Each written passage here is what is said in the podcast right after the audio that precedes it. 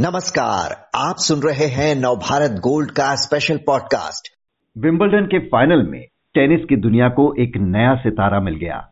Spain के 20 वर्षीय Carlos Alcaraz ने सर्बियाई दिग्गज नोवाक जोकोविच को पाँच सेटों तक चले कड़े मुकाबले में मात देकर खिताब अपने नाम कर लिया। अल्कारेज के करियर का ये दूसरा ग्रैंड स्लैम खिताब है। इसे जीतने वाले वे तीसरे सबसे युवा प्लेयर बन गए हैं। उनसे पहले 20 वर्षीय बियॉन बॉग ने 1976 में और 17 साल के बोरिस बेकर ने 1985 में यह टूर्नामेंट जीता था। तो इस चौंकाने वाली जीत का स्टार अल्कारेस कौन है?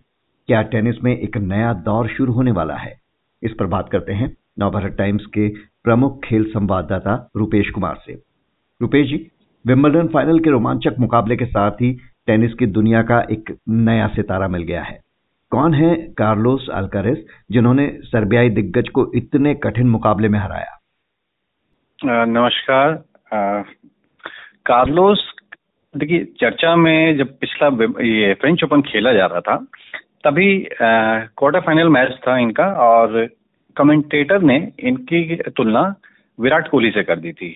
कमेंटेटर ने कहा था कि इन्हें खेलते देखना, कुछ विराट कोहली को क्रिकेट खेलते देखना या फिर माइकल जॉर्डन को बास्केटबॉल खेलते देखने जैसा है। उसके बाद से ही पूरे मतलब सभी जगह इंडिया में खासकर सर्च होने लगा अलकाराज कौन है, आखिर कैसा खिलाड़ी है, इनके बारे में काफ़ी रिसर्च हुआ। और आप देख ही सकते हैं विमिल्टन में जिस तरह से इन्होंने नोवाक को हराया है, जिसको लेके मतलब एक तरह से अजय ही माने जाते थे, खासकर ग्रास कोर्ट पे। विमिल्टन में जिस तरह से चला आ रहा था इनका अजय क्रम, और वहाँ पे नवाक को हराना इम्पॉसिबल को पॉसिबल करके दिखाना। वर्ल्ड नंबर वन थे बावजूद उसके पलड़ा मान रहे थे लोग कि नवाक का ही भारी रहेगा। लेकिन आ, जो चीज़ बदलती हैं इसे एक तरीके से शब्द दिया जाता है जेनरेशन शिफ्ट तो ये एक तरीके से जेनरेशन शिफ्ट ही है जो कि एक अब टेनिस अपने नए जेनरेशन नए एज में नए युग में प्रवेश कर रहा है। हम्म। ये हमेशा से होता रहा है पहले भी हुआ है। पहले खासकर खास बात यह है कि विमिल्टन के ज़रिए ही होता है ये जनरेशनशिप एक समय हुआ था था बियन बॉर्ग हुआ करते थे, फिर उन्हें जॉन मैकेनरो ने हराया, उनका दौर चला। जॉन मैकेनरो का दौर चला, फिर उन्हें बोरिस बेकर ने हराया, बोरिस बेकर का दौर चला। फिर पीट सेम्परास आए।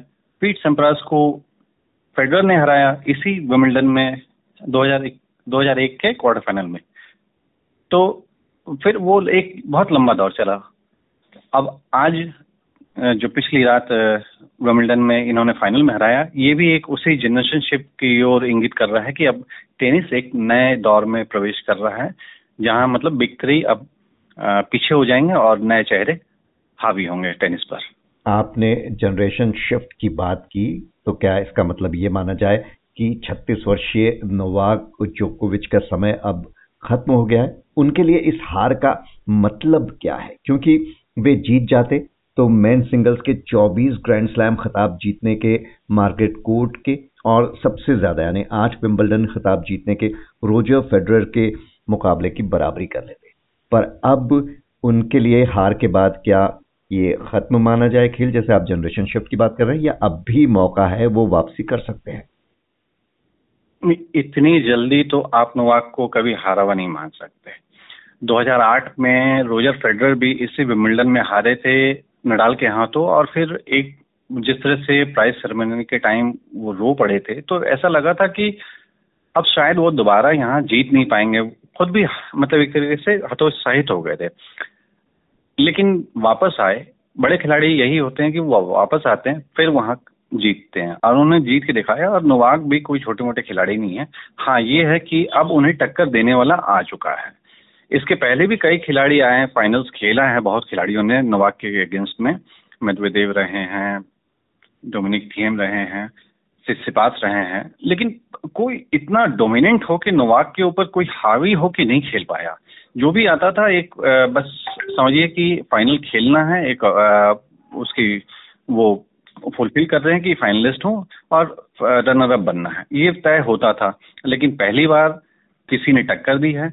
नोवाक हारे ज़रूर हैं, लेकिन ये नहीं कि वो खत्म हो गए हैं। अभी उनका एक दो साल अभी दौर है और वो जीतेंगे, कभी अलकारा जीतेंगे और ये शिफ्ट होने में एक दो साल वक्त लगेगा, तब तक दो तीन और ग्रैंड स्लैम नोवाक जीत सकते हैं। जी, यानी कि अब भी उनके पास मौका है मार्गरेट कोर्ट और रोजो फेडरर की बराबरी करने का। बात कर रहे हैं हम अल्कारेज की। अल्कारेज ने पिछले साल यूएस ओपन का खिताब तो जीता ही था, लेकिन फ्रेंच ओपन के सेमीफाइनल मुकाबले को अगर याद करें, वहाँ पर भी वो जोकोविच के अपोजिट थे, लेकिन वहाँ वो कुछ घबराए दिखे थे और काफ़ी टफ फाइट वहाँ पर दिखी थी। उस मैच से लेकर इस मैच तक क्या बड़ा फ़र्क दिखा उनके खेल में?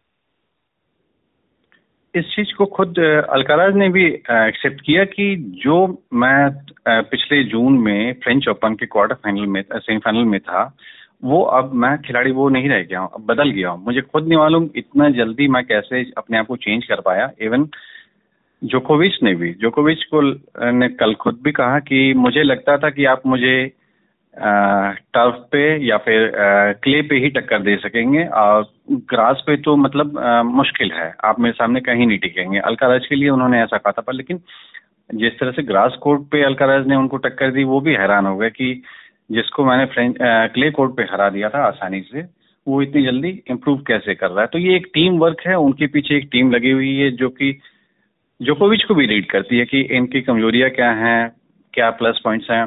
और बहुत हद तक बहुत हद तक अलकाराज के गेम में और एक झलक नो, नोवाक की भी दिखती है। नोवाक और कल अलकाराज खेल रहे थे तो बहुत बार ऐसा कंफ्यूजन पैदा हो जाता था कि नोवाक किस तरफ़ है और अलकाराज किस तरफ़ से खेल रहे हैं। क्योंकि दोनों स्ट्रेच करते हैं बहुत अच्छी तरह से बैकएंड खेलते हैं और बहुत ही सिमिलर है दोनों का खेल। जी तो अब विंबलडन की इस कड़े मुकाबले में इतनी बड़ी जीत के बाद अब दुनिया की नज़रें हैं कार्लोस अल्कारेस पर। देखना होगा कि क्या ये अगला दशक इनका होने वाला है। रुपेश कुमार, शुक्रिया आपका।